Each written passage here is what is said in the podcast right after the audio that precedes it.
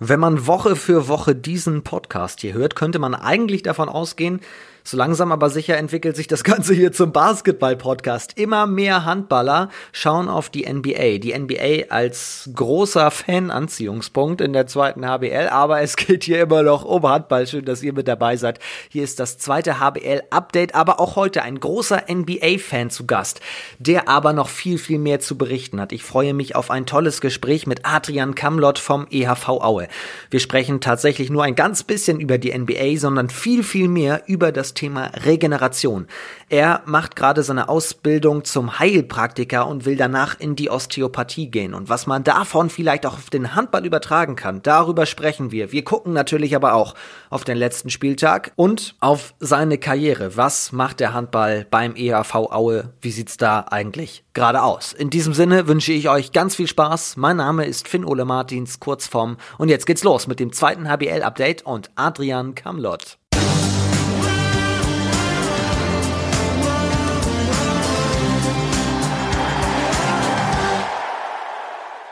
Hallo nach Aue oder Glück auf vielmehr. Ich grüße dich. Hallo Adrian. Ja, Glück auf. Schön, dass ich hier sein darf. Schön, dass du dir Zeit genommen hast. Wie geht es dir? Ja, äh, mir geht's gut. Äh, wir waren jetzt knapp zwei Wochen in Quarantäne. Äh, man konnte sich gut regenerieren. Also ich habe jetzt allerdings auch mal wieder Bock, unter Menschen zu gehen.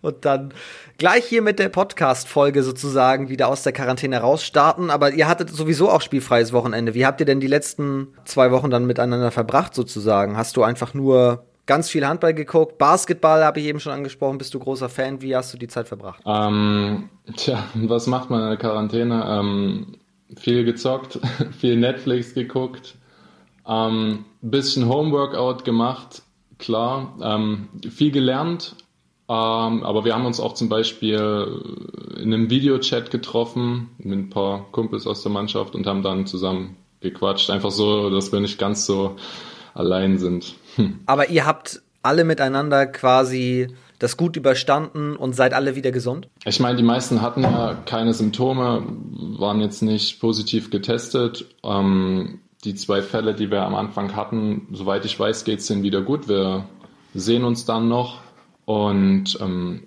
keine Beschwerden. Ja, ich denke, es geht wieder allen gut. Das freut uns schon mal sehr. Dann werden wir sportlich. Also wir sprechen natürlich in dieser Folge vor allem über dich. Wir sprechen auch über euren Saisonstart, wollen jetzt aber wie immer im ersten Teil dieses Podcasts auf den vergangenen Spieltag und die Spiele, die absolviert werden konnten, schauen. Du wirst es dann ja auch verfolgt haben. Was war so für dich die größte Überraschung am letzten Wochenende? Ich fand es bisschen überraschend, dass Lübecke wieder Federn gelassen hat gegen Dormagen. Ähm, Dormagen, ja, scheinbar schon so ein bisschen Favoritenschreck. Jetzt erst äh, Bietigheim die Punkte abgenommen, jetzt Lübecke ein. Und äh, gerade Lübecke dachte ich eigentlich, dass sie sich ja auch sehr gut verstärkt haben, dass sie oben angreifen wollen.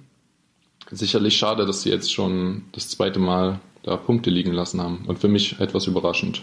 Platz 13 stehen sie da. Klar, die Tabelle ist aktuell völlig schräg, völlig verschoben. Trotzdem 3 zu 3 Punkte nur für Lübecke. Wird man sich dort auch anders vorgestellt haben. Was sagst du denn dazu, dass Dessau mit 10 zu 2 Punkten in diese Saison geht und aktuell Tabellenführer ist? Ja, ähm, also einerseits muss ich sagen, freut es mich für den Ostclub, ganz oben steht. Andererseits, äh, ja, typisch, typisch Aufsteiger, finde ich. Äh, es ist oft so, dass Aufsteiger im ersten Jahr am Anfang überperformen. Ähm, die haben viele junge Spieler dabei, die in ihrem ersten Jahr zweite Liga stehen. Die haben natürlich nochmal besonders Bock. Ja, ich würde mich freuen, wenn sie weiter ihr Niveau halten. Und ähm, sicherlich kann man allerdings jetzt am Anfang ähm, noch nicht so viel sagen. Äh, Sie gewinnen mit einem gegen Hamm, das war krass. Sie gewinnen mit einem dann wiederum nur zu Hause gegen Großwallstadt oder nur. Ja, vielleicht auch ein bisschen gemein jetzt, das so zu sagen, aber also es freut mich für sie und mal sehen, wie es weitergeht. War auf jeden Fall ein wirklich irres Handballspiel, gab drei rote Karten am Ende und wirklich ein absoluter Krimi. Überhaupt ein sehr, sehr spannender Sonntag da. Schwartau dreht äh, in der Schlussphase bei Elbflorenz, auch einem früheren Club ja von dir, dem früheren Club von dir, über den wir auch noch sprechen werden. Das Spiel gewinnt dort mit 25 zu 24. Schwartau jetzt auf 6 mit 6 zu 4 Punkten. Lass uns noch ganz kurz einmal bei Dessau bleiben, weil deine persönlichen Eindrücke mich da interessieren. Ihr habt nämlich in der Vorbereitung zweimal gegen Dessau gespielt. Korrekt, wir haben zweimal gegen Dessau gespielt, zweimal in der gleichen Woche. Ähm, einmal in Dessau, da haben wir ziemlich auf den Sack gekriegt. Aber ja, ähm, ja, Vorbereitungsspiele ist, ist, es ist halt so, je nachdem, wer weiß, wie viel Lauftraining wir davor hatten. Äh, und dann am Samstag darauf haben wir zu Hause gegen Dessau gespielt, dann haben wir gewonnen. Und ähm, ja, aber man hat da schon gesehen, was, was Dessau kann und was sie für eine gute Truppe haben. Sicherlich, äh, meiner Meinung nach, eine bessere Truppe als in dem Jahr, wo sie abgestiegen sind. Also äh, da kann man viel erwarten von denen. Gab noch weitere Spiele an diesem Wochenende. Ferndorf gewinnt mit einem gegen Fürstenfeldbruck 30 zu 29 und Hüttenberg feiert den ersten Sieg auswärts in Eisenach 24 zu 20 gewonnen. Ja, wie fällt jetzt das Fazit aus? Jetzt ist nächste Woche Länderspielpause, gibt zwar noch zwei Nachholspiele, aber im Großen und Ganzen pausiert die Liga. Gab sechs Spieltage bislang mehr oder weniger. Was ist dein Eindruck von dieser Liga? Also erstmal möchte ich noch zu ähm, Ferndorf sagen, mein Respekt ähm, dass man nach 14 Tage Quarantäne und soweit ich weiß, zwei Trainingseinheiten dann erstmal so ein Zweitligaspiel gewinnt. Ähm, wenn, wenn ich jetzt überlege, ich müsste mh, hm, Mittwoch spielen oder Donnerstag, puh, ich wüsste nicht, ob ich da jetzt in Form für bin. Ähm, Fazit zur Liga ist schwierig. Manche Mannschaften haben fünf Spiele, manche zwei, manche haben Zwangspausen gehabt, andere durften durchziehen. Äh, es ist spannend wie immer und das, das zeichnet die Liga aus, haben auch schon viele gesagt. Es kann wieder jeder jeden schlagen, das ist geil. Ähm, es, es, ist halt schade, dass keine Fans da sind, aber gerade jetzt im November ist es nochmal besonders schade, weil November ist gern so ein Monat, wo es der schon wegweisend ist, in der Regel. Ähm, ja, trotzdem ich bin gespannt und es ist, ist wieder mal eine tolle Liga. Euer Start mit 4 zu 2 Punkten aus bislang nur drei Spielen. Sieht erstmal auf dem Papier gut aus. Wie geht's euch damit? Um, ähm, ja, wir sind gut gestartet. Wir waren kurzzeitig sogar mal Zweiter, was äh, uns alle sehr gefreut hat. Ja, wir sind dann gegen Hamburg ein bisschen ausgebremst worden und dann anschließend durch die Zwangspause umso mehr. Trotzdem sind wir doch relativ zufrieden, auch wenn ich das Wort zufrieden immer nicht so mag, zu sagen, mit dem Start. Ähm, wir haben einige oder große Veränderungen eigentlich im Kader gehabt und da ist ja immer so die Frage, sicherlich nach so einer langen Pause, wie kommst du wieder rein? Wie, wie performst du? Sowas kann auch extrem nach hinten losgehen. Deswegen war es umso wichtiger, dass wir die ersten zwei Spiele gleich gewonnen haben und so in den Rhythmus kommen. Ähm, und ich hoffe, dass das uns jetzt nicht ausgebremst hat oder davon gehe ich nicht aus. Die Länderspielpause kommt tatsächlich wie gerufen. Da haben wir noch ein bisschen länger Zeit, um uns vorzubereiten, um eben nicht wie Ferndorf äh, zweimal zu trainieren und dann zu spielen. So haben wir halt noch mal eine Woche mehr und das ist super. Das heißt, Stand jetzt gerade, wo wir diesen Podcast aufnehmen, wo ihr dann sozusagen aus dieser Quarantänepause erst einmal wieder ins Training hineingeht. Wie fühlst du dich gerade sportlich? Weil wir wissen natürlich, zwei Wochen die Schulter nicht wirklich bewegt. Ähm, wie, wie ist denn das Fitnesslevel nach so zwei Wochen? Nimm uns mal mit. Ja, also vor der Pause war es schon so, dass, also wir haben neun Wochen Vorbereitung durchgezogen und dann in die Saison rein. Also der Akku war doch schon gut angeknackst. Deswegen war die Pause vielleicht gar nicht so schlecht. Also ich habe mich auch sehr gut regenerieren können. Meine Wehwehchen sind eigentlich alle relativ ausgeheilt. Also ich hatte auch noch sehr Probleme mit dem Knie, bin ja auch operiert worden im Sommer. An der Patellasehne. Genau, an der Patellasehne. Ähm, was natürlich für einen Spieler oder gerade für Handballer, die viel springen, eine doofe Verletzung ist. Ähm, und da hat mir die Pause gut getan. Andererseits, ja, die Muskeln fühlen sich alle ein bisschen lasch an. aber wiederum, das kommt extrem schnell zurück. Also die ersten zwei Trainings werden sicherlich scheiße werden, aber danach alles wieder gut. Das wird wieder. Ach, mehr braucht man dann gar nicht und dann ist man wieder auf einem gewissen Level? Ja, also. Um wieder gut trainieren zu können, nicht um unbedingt ein Pflichtspiel zu absolvieren. Es sind teilweise tatsächlich gar nicht so viele Einheiten, die man dann braucht. Ähm, Im Hochleistungssport ist es sicherlich, wirst du relativ schnell merken, wenn du was nichts machst, äh, also wenn du nichts machst. Ähm, da denkt man teilweise, wenn man äh, ein Wochenende nicht Handball gespielt hat und dann am Montag zum Training kommt, man hat noch nie Handball gespielt, aber das kommt relativ fix wieder. Äh, ganz genau. Hast du dann auch in diesen äh, zwei Wochen ein bisschen die Schulter trainieren können? Hast du einen Ball mitgenommen und die Nachbarn ein bisschen genervt, indem du eine Stunde lang den Ball gegen die Wand geditscht hast? Oder hast du Pamela Reif Workouts gemacht? Oder was bist du für ein Quarantänetyp? Also, wenn ich hier mit dem Ball gespielt hätte. Ich habe einen Vermieter im Haus. Ja, der wäre sofort da gewesen. Nee, äh, nee, also der Ball hat geruht. Äh, ich habe viel mit dem TRX-Band gemacht. Ähm, mich auch mal ein bisschen an Yoga probiert. Ähm, es ist, aber wie gesagt, ähm, ich habe die Zeit auch wirklich genutzt, um mal bewusst nichts zu machen. Hm weil der Körper braucht das einfach. Wir machen jetzt nicht nichts, sondern einen kleinen Break und dann sprechen wir über dich. Nicht über die Quarantänezeit, sondern über den Handballer Adrian Kamlot und seine Karriere in den vergangenen Jahren.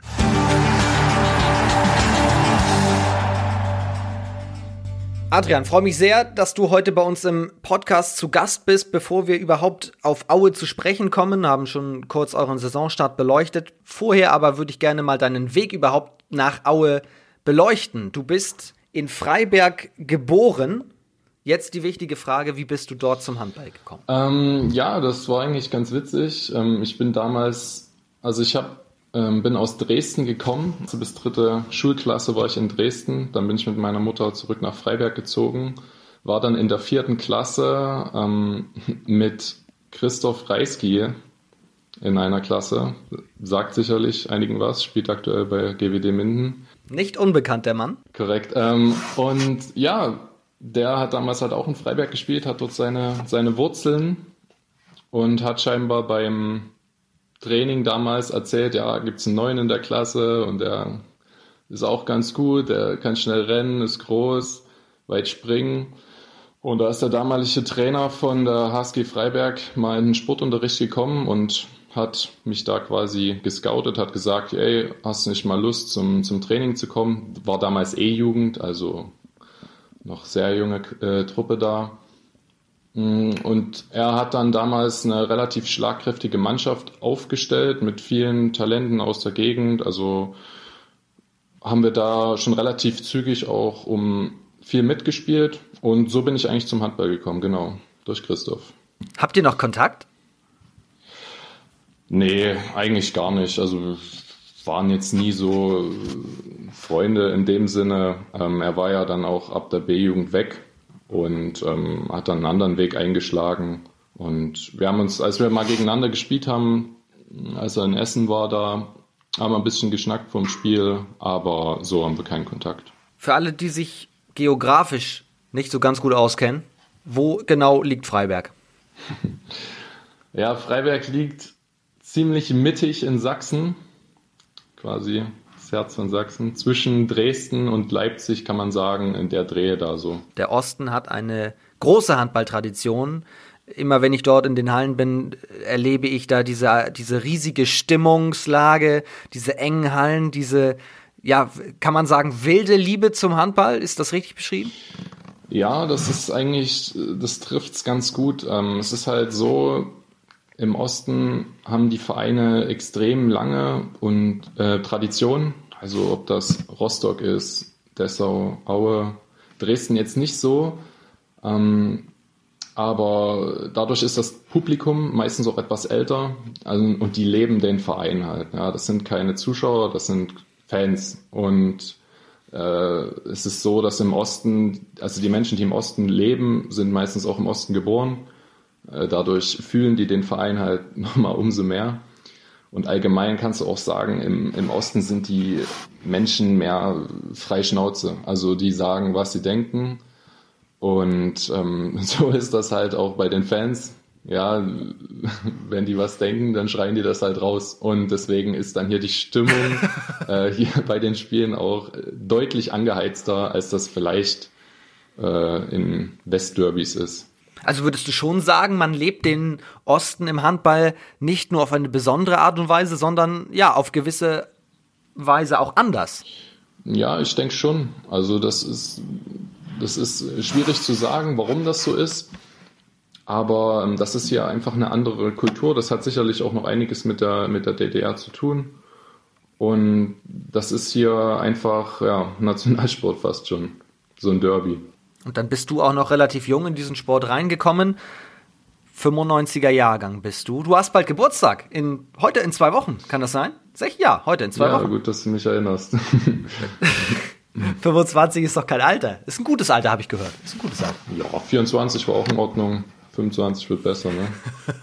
Hast du dann auch relativ schnell gemerkt, was das für eine, auf Deutsch gesagt, geile Sportart ist, in die du da gerade reingerutscht bist? Ähm, absolut. Also ich war vorher im Schwimmen und im Leichtathletik und ja, klar, wie jedes Kind, ich hab, fand Fußball cool und habe Fußball geguckt, nicht selber gespielt, also schon selber gespielt auf dem Bolzplatz. Aber Handball war anders. Handball war halt die komplette Spielzeit immer spannend und ging immer ab und hat mega Spaß gemacht. Man hatte viel öfter den Ball, man konnte viel mehr Tore machen. Das waren so meine Beweggründe damals als Kind. Äh, also Handball wirklich, ich bin ab, mittlerweile absolut kein, kein Fußballfan mehr. Der Sport ist mir einfach zu, zu langweilig. Ähm, und im Handball geht es halt wirklich 60, geht 60 Minuten die Post ab, da fallen 60 Minuten die Tore. Und das ist in der Regel immer spannend. Warst du immer im Rückraum unterwegs? Tatsächlich in der D-Jugend mal Torhüter. Ähm, ich war schon als Kind, auch wenn wir gekickt haben draußen, immer im Tor, warum auch immer. Und du wolltest den Ball halt gerne in der Hand haben. Ja, wahrscheinlich lag es daran, genau. Ähm, nee, ich war, war dann in der D-Jugend Torhüter. Ich war meiner Meinung nach auch recht gut, aber ich habe mich dann doch fürs Feld entschieden, weil ähm, Tore werfen einfach cooler ist. Wann bist du dann, als du gemerkt hast, okay, das klappt auch ganz gut mit dem Tore werfen, zu Elbflorenz gegangen? Ähm, mit 20 bin ich nach Elbflorenz gegangen. Ich habe zwei Jahre mitteldeutsche Oberliga gespielt in Freiberg, also zwei Jahre bei den Männern. Ähm, die ersten anderthalb Jahre auch mit, mit meinem damaligen Jugendcoach zusammen. Der ist dann leider entlassen worden. Es hat nicht, nicht wirklich geklappt. Also Freiberg war recht ambitioniert. Die wollten in die dritte Liga. Das wollen sie auch heute noch. Aber äh, mal sehen. Du verfolgst es also noch? Ja, natürlich. Also ich habe viele Freunde noch, die dort spielen und ähm, bin da bin da up to date. Damals war es aber wirklich ähm, akut, also wir wollten da unbedingt aufsteigen. Das hat aber zwei Jahre lang nicht geklappt. Wir haben dann sogar gegen den Abstieg gespielt.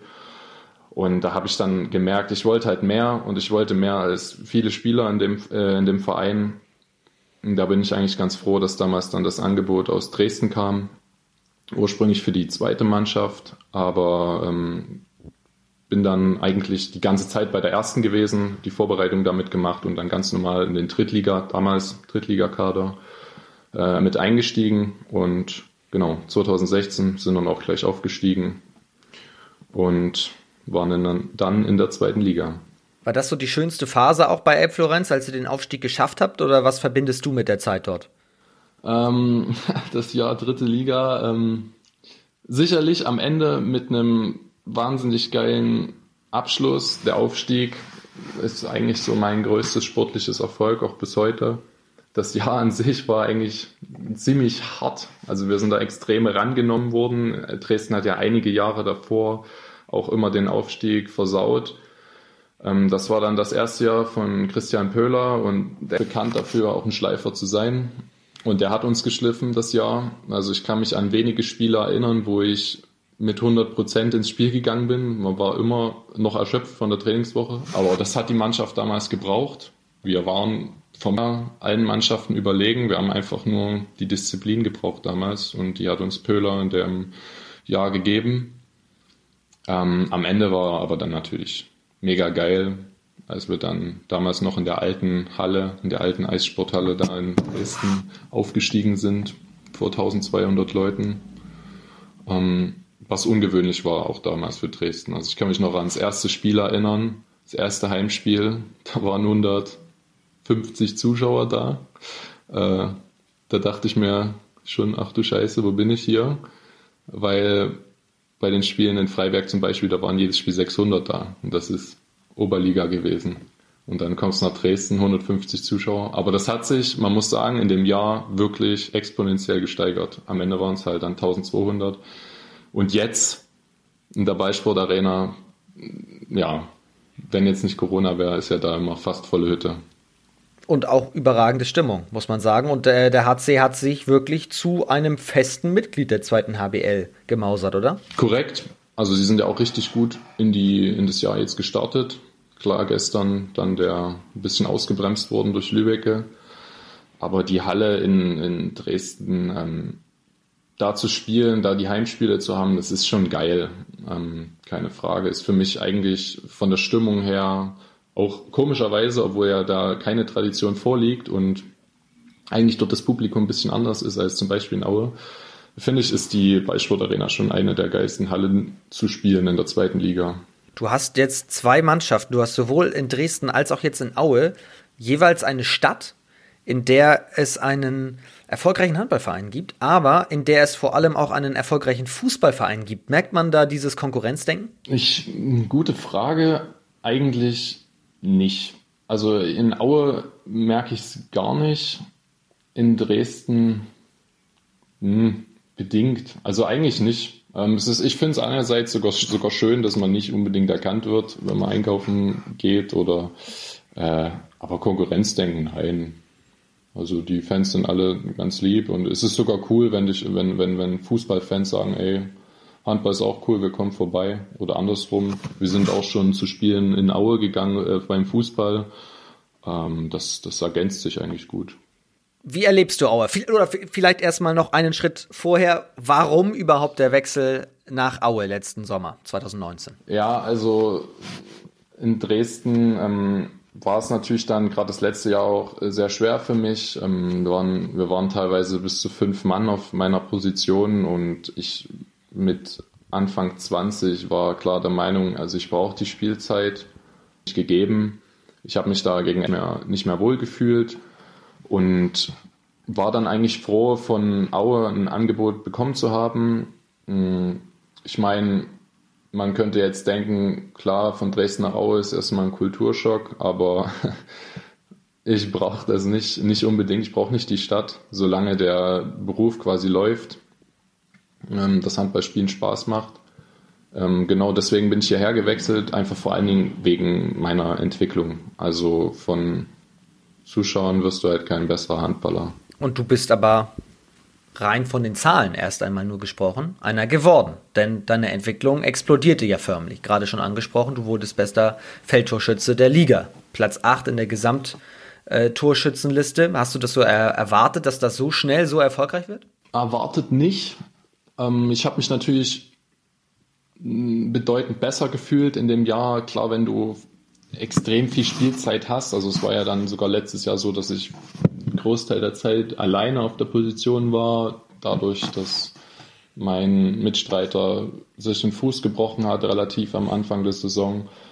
Ähm, und dadurch fällt es einem, also für Spieler ist es immer einfacher, wenn, wenn keine Konkurrenz da ist, wenn du einfach befreit aufspielen kannst, wenn du zwei Fehlwürfe machen kannst und du weißt, ja, du kannst nicht ausgewechselt werden oder du wirst nicht ausgewechselt so, so hast du dann halt wieder das Selbstvertrauen, nimmst du den dritten, der sitzt dann. Mm, das, das Vertrauen hast du vielleicht nicht, wenn du weißt, da sitzen noch vier andere auf der Bank, die nur darauf lauern, dass du einen schlechten Tag hast. Und ähm, dann hat das hier einfach gepasst. Also man hat sehr viel Vertrauen bekommen. Es waren sehr, sehr nette Menschen. Ich habe relativ schnell Freunde gefunden und dann ist das alles einfacher, als, als es halt damals in Dresden war. Vertrauen ist ja das eine. Die Spielweise muss aber natürlich auch noch passen, vor allem auf deiner Position. Ähm, inwiefern kommt dir die Spielweise von Aue auch zu Pass? Ja, eigentlich kommt mir die Spielweise hier halt besser Ähm, also passt besser zu mir, da das Spiel der Aue in der Regel schneller spielt, als das Dresden getan hat. Ähm, wir hatten, glaube ich, letztes Jahr auch im Durchschnitt um die 30 Tore. In Dresden waren es 25. Das macht schon einen Unterschied. Ähm, ich habe in, in der Jugend sehr, sehr schnellen Handball gespielt. Wir haben viele Spiele mit weit über 40 Toren bestritten und deswegen ist das, passt das wahrscheinlich in Aue dann auch besser. Es ist schneller ähm, und vielleicht auch mehr auf mich abgestimmt gewesen dann. Hast du auch speziell noch an deinem Torwurf eigentlich geübt, weil der plötzlich so erfolgreich war oder lag es einfach wirklich daran, dass du einfach viel mehr Zeit bekommen hast? Ja, speziell am Torwurf habe ich nicht geübt. Ich habe sicherlich einige ähm, Stunden mit, mit Erik, mit Erik Töpfer zusammen verbracht. Ähm, wir haben, er hat das immer genossen und gebraucht. Er ist halt auch einer, der viel arbeitet, viel an seinem Spiel gearbeitet hat. Deswegen war er auch unter anderem letztes Jahr zweimal Spieler des Monats, bevor es ihn dann leider schwer verletzt hat. Euer Torhüter, müssen wir sagen? Genau, unser Torhüter. Er ist halt jemand, der viel gemacht hat und ich habe das immer gleich genutzt. Ich habe dann oft mit ihm zusammen trainiert, zusätzlich vor oder nach dem Training. Und ja, aber speziell daran, nein, es war dann, wenn du dann dein Spiel findest, wenn es läuft, dann läuft und dann, dann, dann war halt auch eine gute Quote da und die Tore sind gefallen, genau. Wohin soll denn dein Weg noch gehen? Ich habe gerade gesagt, mit 25, auch wenn du es vielleicht anders siehst, gutes Alter und noch viele Jahre vor dir. Was sind so deine persönlichen Ziele in der zweiten HBL? Ha, ähm, gute Frage. also ich würde, also ich muss ehrlich sagen, jedes Jahr gegen Abstieg zu spielen, das was, das ist nicht mein Anspruch und ich möchte gern mehr. Ich würde gern oben mitspielen. Ich würde auch gern mit Aue oben mitspielen wenn ich ehrlich bin. Ich meine, dass die Mannschaft das Potenzial dazu hat, dass der Verein das Potenzial dazu hat. Hier steht eine ganze Region hinter dem Verein. Ähm, und das ist auf jeden Fall, auf jeden Fall möglich. Also ich will oben mitspielen und vielleicht, warum nicht? Ich könnte mir auch vorstellen, mal erste Liga zu spielen, wenn dem, wenn dem gegeben ist, wenn ich die Leistung dafür bringen kann, wenn die Möglichkeit da ist, klar was muss denn in Aue passieren, dass es, wir wissen, dass Aue ähm, erfahren ist im Kampf gegen den Abstieg und das auch immer erfolgreich wuppt. Also das muss man ja auch mal wirklich herausstellen. Die Mannschaft, der Verein weiß, wie es geht, die zweite Liga zu halten. Was muss denn mal passieren, dass sozusagen der nächste Step möglich ist? Oder ist der vielleicht schon vollzogen? Der Start zumindest ist ja ganz gut, auch wenn erst drei Spiele durch sind. Also ähm, ich denke, das will Rüdiger, also Rüdiger Jorge, unser Manager, auf keinen Fall hören, wenn ich, wenn das sowas in den Mund genommen wird, erste Liga und so ein Spaß oder oben mitspielen. Hm, er ist der Meinung, dass finanziell ja nicht hinhaut. Mag er recht haben. Wir haben, wir haben eine gute Mannschaft. Hm, wenn wir da Rhythmus reinkriegen und uns gegenseitig miteinander abstimmen, da muss gar nicht viel passieren. Wir müssen weiter einfach die Spiele gewinnen und auf einem hohen, hohen, Niveau, hohen Niveau spielen, miteinander sprechen, äh, Fehler analysieren und dann, dann ist, mehr muss da gar nicht passieren, ja. Das ist manchmal relativ simpel. Kann allerdings natürlich auch genau in die andere Richtung gehen, aber davon wollen wir mal nicht reden.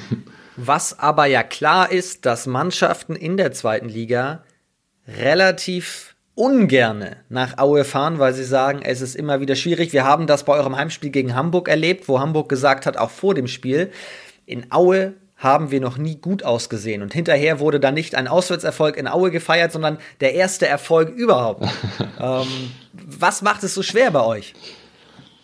Ähm, ja, also ich kann mich selbst noch erinnern, wie es ist, in Aue zu spielen, damals mit Dresden. Und Klar, das war nochmal ein Derby dazu. Mm, die Halle ist halt relativ eng. Die Fans sitzen direkt hinter einem. Also die können dir quasi in den Nacken spucken, wenn sie wollen. In Corona-Zeiten bitte Und nicht, aber sonst auch nicht, nein. ja, ja, korrekt. Ähm, das, äh, dann, dann ist da halt immer so eine extrem hitzige Stimmung. Dann kommt noch dazu, dass in Aue relativ viele Spieler auch aus der eigenen Jugend spielen, also die, für die ist Heimspiel und gerade Derby-Heimspiel oder Spiele gegen Hamburg, wo dann auch volle Hütte ist, weil es ist halt Hamburg. Ähm, die sind dann nochmal mehr gepusht Und wenn dann ein Tor in Aue fällt und du hörst den Schiedsrichter nicht mehr, weil, weil, die, weil die Halle so laut ist, ja, das, das pusht die Heimmannschaft und, und macht natürlich die Auswärtsmannschaft schwächer. Und ich kann mir genau vorstellen, warum Mannschaften nicht gerne, gerne hier spielen wollen. Ich wollte es damals auch nicht unbedingt mit Dresden, weil du spielst gegen, gegen acht Mann, auf jeden Fall. Abschließend kommen wir noch einmal zu dir, denn ich finde deinen Weg auch abseits der Platte sehr, sehr spannend. Ich habe mal ein Interview von dir gelesen, da ging es darum, dass du eine Ausbildung als Heilpraktiker gemacht hast und dann wurdest du gefragt, was bringt dir das eigentlich auch Richtung Sport? Da hast du gesagt, rein gar nichts. Aber es bringt dir, es bringt dir im weiteren Verlauf deines Studiums etwas. Was genau machst du jetzt? Also ist nicht ganz richtig, dass ich es gemacht habe. Ich mache es noch. Ich habe im März. Ah, okay. Ich habe im März Prüfung. Ähm, und ich hoffe, dass ich es dann abschließen kann, weil es ist, ist echt viel und es ist ja echt schwer und richtig, wenn es dir eigentlich nichts bringt, ist es nochmal doppelt so schwer. Ähm, ich mache das, weil ich gern Osteopathie studieren möchte. Mm, äh, ich bin sehr interessiert in, in Medizin und ähm, hatte oft in meinem Leben schon das Problem, dass ich mich medizinisch, und das ist jetzt keine Kritik an unsere medizinische Abteilung, aber dass ich mich medizinisch nicht ideal aufgehoben gefühlt habe. Ich möchte es gerne halt besser machen, vielleicht, wenn, das wäre natürlich cool, in Zukunft auch im Sport.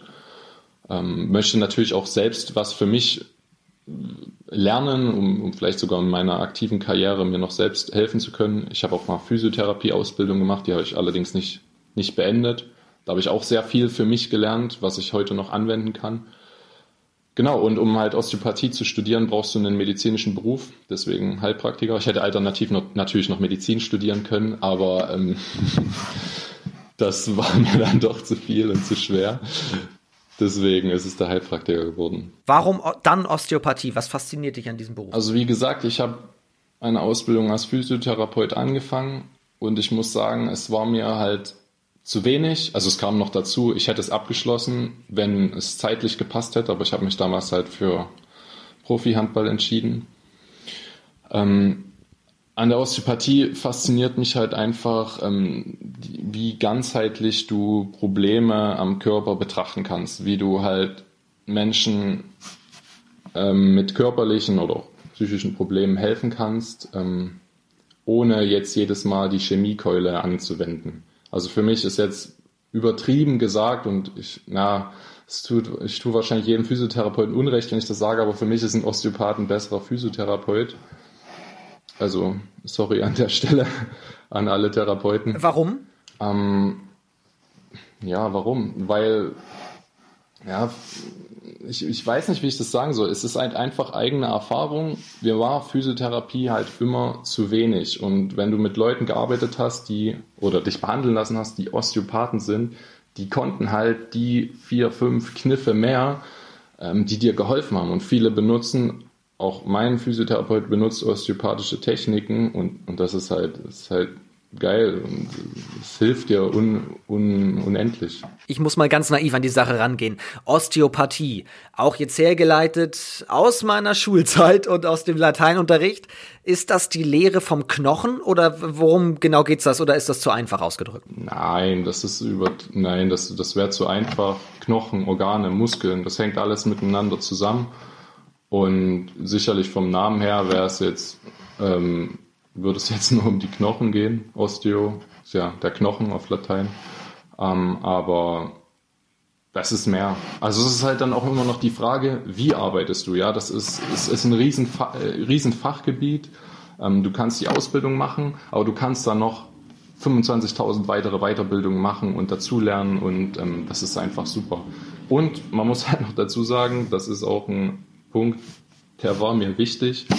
Äh, du kannst mit Osteopathie halt auch Geld verdienen. Und anders als in der Physiotherapie, wo du einfach unterbezahlt wirst, was ich nicht, nicht in Ordnung finde, weil es ein extrem wichtiger Beruf ist, ähm, wirst du da teilweise mit Mindestlohn abgespeist und das geht meiner Meinung nach gar nicht. In der Osteopathie kannst du halt Geld verdienen. Und das ist, ich finde, ich sollte sich niemand davor schämen, das auch zu sagen, dass er das möchte und das war sicherlich auch ein Punkt für mich. Das heißt, du wirst irgendwann zumindest das das Ziel oder der Traum, eine eigene Praxis für Osteopathie später haben. Ähm, das wäre mein Traum, korrekt. Ähm, vielleicht mit anderen zusammen, vielleicht auch ein bisschen, ein bisschen größeres mit noch einer Physiotherapieabteilung oder so oder mit Ärzten zusammen. Es, also da ist, sind keine Grenzen gesetzt, aber das wäre prinzipiell mein Traum, genau. Meinst du, man könnte dann vielleicht auch da was für den Handball abschauen? Egal, wenn du jetzt sagst, Heilpraktiker auf gar keinen Fall, aber Osteopathie vielleicht irgendwie regenerative Maßnahmen etc., was, was im Handballsport vielleicht äh, dir noch fehlt? Ähm, da kann man sicherlich einiges abschauen und es wird mir leider auch zu wenig gemacht, oft auch in der zweiten Liga, was das Thema Regeneration angeht. Du hast es angesprochen. Ähm, wir haben teilweise sieben, acht Mal Training die Woche und machen fast nichts für die Regeneration, weil uns da einfach auch die Möglichkeiten fehlen, so an Personal, zumindest ist das in Aue so. Und ähm, man sollte da auf keinen Fall die Augen verschließen, nur weil was vor zehn Jahren geklappt hat oder vor 20. Ähm, man sollte immer mit der Zeit gehen. Und wenn man, wir werden sicherlich auch noch äh, die NBA zu sprechen kommen, bei denen kann man sich richtig viel abgucken. Ja, gerade was da Regeneration anbegeht, äh, anbetrifft, weil ich finde, Regeneration ist mindestens genauso wichtig wie Training und man sollte da vielleicht sogar fast genauso viel Zeit investieren. Aber woran liegt das, dass das noch nicht passiert? Ja, ich denke, dass das dass in, im, im, im Handball noch alles relativ konservativ ist. Es sind viele Leute am, am Machen oder äh, in Führungspositionen, die das schon sehr lange machen, die schon etwas älter sind und halt mit dieser Herangehensweise da sind. Was früher geklappt hat, klappt auch heute noch. Ähm, du hast allerdings auch Vereine wie Hamm zum Beispiel, kann ich da nennen, ähm, die mit sehr, ich sag mal, neumodischen Art und Weisen arbeiten und sehr innovativ sind und deswegen meiner Meinung nach auch erfolgreich. Also nicht nur, weil sie vielleicht einen höheren Etat haben, sondern die bedienen sich halt an modernen Techniken und modernen Trainings- und Regenerationsmaßnahmen und deswegen sind die auch so gut. Es gibt allerdings halt noch sehr viele Vereine, wo dem halt nicht so getan wird, weil ja die Leute da einfach nicht auf dem neuesten Stand sind. Also ein Thema, ich merke es schon auch in der Art und Weise, wie, wie sehr du da ins Detail gehst, wie du auch gestikulierst, dass dir sehr am, am Herzen liegt, auch wenn es ein Podcast ist, aber das können wir ja auch mal sagen, ähm, dass dir sehr am Herzen liegt und wir haben es schon eingangs erwähnt, du bist großer Basketball-Fan, du bist großer NBA-Fan und du sagst auch dort ist, ist regenerativ viel, viel mehr Detailwissen aktiv. Ja, auf jeden Fall. Also ähm, das geht dahin, dass teilweise, wenn Spieler auf die Bank gehen in der NBA, da kommen sofort zwei Therapeuten an und legen dem die Schultern in Eis, die Knie in Eis. Äh, bis der halt in fünf Minuten wieder reinkommt. Und das finde ich halt geil. Und, äh, oder Ernährung oder ähm, Getränke, die haben da immer richtig gutes Zeug an der Seite auch, dass die halt immer in jedem Spiel auch auf 100 Prozent gehalten werden und eben auch eine Saison, wie in der NBA mit 82 Saisonspielen, innerhalb von sechs Monaten mal einfach durchziehen können. Das wäre wahrscheinlich bei uns ähm, nicht möglich. Wir haben 36 Spiele, ähm, in der Regel und sagen schon da, die Saison ist lang. Ja, die NBA hat mehr als das Doppelte plus Playoffs. Jetzt hat die, jetzt hat die NBA aber auch vorsichtig formuliert finanziell andere Möglichkeiten als die zweite HBL und dort ist es auch so, dass es alles Profis sind, dass die studieren nicht nebenbei, die arbeiten nicht nebenbei. Korrekt. Ja, korrekt. Also man muss da auch die Kirche im Dorf lassen richtig, bei uns muss kein, müssen nicht zwei Therapeuten, äh, wenn ein Spieler ausgewechselt ist, wird äh, zu dem hinrennen und dem erstmal den Körper versorgen. Das ist jetzt übertrieben, auf jeden Fall. Es gibt, aber man kann trotzdem immer in seinem Rahmen Dinge besser machen und da gibt es viele Dinge, die man besser machen kann und viele Dinge, die man sich abschauen kann, ohne großes Geld in die Hand zu nehmen. Es gibt die Rubrik Handball besser machen. Welche Regel würdest du im Handball verändern? Welchen Aspekt würdest du im Handball verändern, weil er entweder nicht gut ist oder weil er noch nicht da ist? Haben wir natürlich im Vorfeld auch schon lange drüber gesprochen. Und mein Eindruck, der sich auch jetzt in unserem Gespräch gerade verfestigt ist, das wird dann auch wirklich in diese Richtung gehen, dass du sagst, das ist der Aspekt, wo ich ansetze. Dann kann ich auf jeden Fall sagen, ähm, dass ich mir wünsche, dass sich da mehr abgeschaut wird, dass da einfach mehr geklaut wird mit den Augen. Warum nicht, wenn die Gegebenheiten da sind? Ähm, dass man nicht mehr mit diesen, weil es früher geklappt hat, klappt es auch heute noch, Herangehensweise rangeht, sondern eben guckt, was gerade die Amis, ja, vielleicht nicht ihr Gesundheitssystem, aber äh, was sie im Sport machen, warum sind die so erfolgreich und was können wir davon umsetzen mit unseren finanziellen Möglichkeiten. Und da gibt es eine Menge zu tun. Auch in den letzten Podcasts hatten wir immer wieder das Thema Basketball hier. Das scheint ja ein Entweder haben wir einfach die Basketballfans hier plötzlich abgegriffen, die jede Woche im Podcast zu Gast sind, oder aber es sind extrem viele Basketball- und NBA-Fans vor allem in der zweiten HBL unterwegs. Du auch, habe ich mir sagen lassen. Und warum, äh, was, was sind da die großen äh, Punkte, dass du sagst, ich gucke mir wirklich auch nachts die, die Spiele an? Ähm, ich denke, warum auch viele Fans davon sind, ist einfach von dieser Art und Weise, wie dieser Sport gespielt wird, was da für Athleten unterwegs sind. Und das sind unglaubliche Athleten. Ähm, die Hüterbrüder haben das halt auch schon in ihrem Podcast gesagt. Also wenn LeBron James Handball spielen würde, wäre er definitiv der Beste. und die Amis meiner Meinung nach würden uns auch äh, ganz schön alt aussehen lassen von ihrer Art und Weise. Ähm, ja, wenn du halt siehst, wie, wie schnell dieser Sport ist, wie hart und trotzdem attraktiv und so ebenfalls zu fast jeder Sekunde sehenswert. Also wundert mich gar nicht, dass so viele Leute sich da für, für Basketball begeistern. Und die Leute, die sich nicht für Basketball begeistern, die, die lieben American Football oder Eishockey. Also irgendeiner von diesen drei großen Sportarten ist es eigentlich immer. Was sind denn, wenn du nur auf den Basketball schaust, die großen Gemeinsamkeiten uh, zu unserer Sportart? Ja, wahrscheinlich das Tempo und ähm, dass du dir ein Basketballspiel halt, in, also bei Basketball 48 Minuten, Handball 60, durchgängig angucken kannst und eigentlich nicht einfach mal fix auf Toilette gehen kannst, so wie beim Fußball vielleicht, ohne was zu verpassen. Ähm, ich denke, das sind so die großen Gemeinsamkeiten. Genau. Apropos Fußball. Erik Töpfer hat mir verraten, dass ihr zum Aufwärmen immer Fußball spielt in Aue. Und das hat dir überhaupt nicht gepasst. Und als du nach Aue gekommen bist, hast du dafür gekämpft, dass auch mal Basketball gespielt wird. Und wie lange hat es gebraucht, wie viel Überzeugungskraft musstest du liefern, dass irgendwann tatsächlich Basketball zum Aufwärmen gespielt wurde? Ähm, ich glaube, er meint damit, ähm, wenn jemand Geburtstag hat, darf er sich ja immer ein Spiel wünschen, ein Erwärmungsspiel. Ja, und da wird halt Aha. zu 100 Prozent immer Fußball gespielt. Ähm, auch Leute, die kein Fußball spielen wollen, sagen trotzdem Fußball, weil die anderen 99 Prozent der Mannschaft möchte das. Ja, und ich war, glaube ich, der Erste, der immer gesagt hat, ne, ich spiele Basketball. Und da wurde ich richtig schief angeguckt.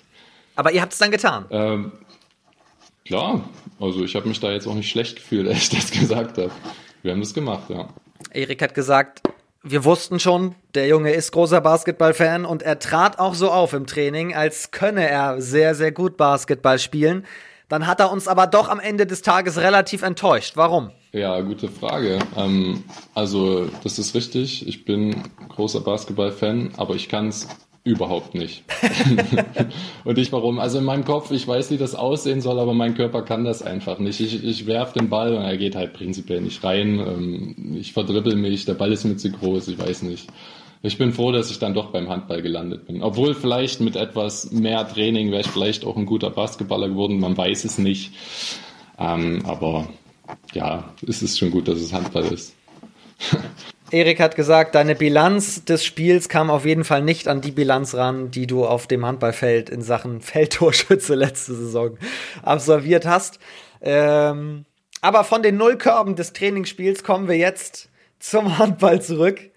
Und äh, in, im letzten Break gucken wir jetzt auf das, was kommt. Es kommt eine Länderspielpause. Du hast es schon angezeigt, äh, angesagt, ihr könnt noch ein bisschen trainieren, ihr könnt euch warm machen, dann fürs nächste Spiel gegen Bietigheim. Aber, und jetzt kommt der Dreher, Bietigheim selber hat das Baden-Württemberg-Derby als Nachholspiel vor der Brust gegen Konstanz. Erst einmal Thema Länderspielpause. Freut man sich da als Spieler drauf? Klar, du hast jetzt die Situation, extrem viel Pause gerade wieder gehabt zu haben. Das haben wir anfangs thematisiert. Angenommen aber, es ist jede Woche ein Handballspiel im Normalbetrieb und dann kommt die Länderspielpause. Wie geht man da als Spieler ran? Also man freut sich in der Regel immer sehr auf mal ein freies Wochenende, weil als Profisportler hast du in der Regel oder allgemein, es ist eigentlich egal, welche Liga du spielst fast, du hast fast nie ein freies Wochenende und ein freies Wochenende ist viel wert. Ähm, man plant meistens auch schon einige Wochen vorher, was man da mal macht, dass Familie oder Freunde sind oder mal ein Ausflug, was auch immer, dass man mal rauskommt. Ähm, und nutzt das natürlich auch mal, um sich mal ein bisschen zu regenerieren, mal zwei Tage am Stück, vielleicht sogar drei, je nachdem, wie gnädig das äh, Trainerteam ist. Und dann kann man umso besser dann wieder angreifen danach. Sonnabend 19.30 Uhr, das einzige Baden-Württemberg-Derby in dieser Liga. Bietigheim gegen Konstanz. Bietigheim ist für euch aber trotzdem interessant, weil auch euer nächster Gegner. Eine Woche danach. Was macht Bietigheim so stark? Tja, was macht Bietigheim so stark? Ähm, sie sind klar einer der Mannschaften, die unbedingt aufsteigen will. Sie sind sehr körperlich, sie haben Bundesliga-Erfahrung, jede Menge und ähm, ohne, jetzt auch ohne Mimi Kraus, meiner Meinung nach eine der Top-Mannschaften der Liga. Ich denke auch, dass sie das Spiel gegen Konstanz gewinnen werden. Auch wenn Konstanz immer eklig ist und genauso wie niemand in Aue spielen will, will niemand gegen Konstanz spielen, glaube ich. Äh, ich denke, das geht für, für Bietigheim aus, ja. Dann brauche ich noch einen Tipp für Dormagen gegen Ferndorf. Das Spiel wird es auch am Sonnabend geben, Samstag 19.30 Uhr. Ja, ähm, interessantes Spiel auf jeden Fall. Ich tippe auf Dormagen, einfach weil sie eine gute Form haben. Die haben gegen Bietigheim gewonnen, die haben gegen Lübeck einen Punkt geholt. Ferndorf wiederum gerade so gegen Fürstenfeldbruck. Natürlich nach Quarantäne und alles äh, unter einem anderen Gesichtspunkt. Aber ich tippe auf Dormagen, ja. Alle Spiele der zweiten HBL seht ihr natürlich live bei Sportdeutschland TV. Dann auch euer Spiel logischerweise eine Woche später gegen Bietigheim. Dann ist es schon der siebte Spieltag. Jetzt erstmal Länderspielpause, heißt auch für diesen Podcast eine Woche Pause. Erst nach dem siebten Spieltag sind wir wieder da. Adrian, vielen Dank dir. Bleib gesund, pass auf dich auf. Gerne. Wünsche ich dir auch. Wünsche ich allen da draußen. Danke für deine Zeit, danke für dieses, wie ich finde, sehr, sehr spannende, sehr interessante Gespräch, das nachher auch wirklich in Themen überging, über die man, wie du ja auch festgestellt hast, zu wenig noch redet im Handball, was Regeneration etc. anbelangt. Das fand ich sehr, sehr spannend. Ich hoffe, ihr auch. Danke euch fürs Zuhören. Lasst gerne ein Abo da und wie gesagt, dann hören wir uns in zwei Wochen hier wieder. In diesem Sinne, bis dahin, passt gut auf euch auf, bleibt gesund und kommt gut durch die Zeit. Ciao.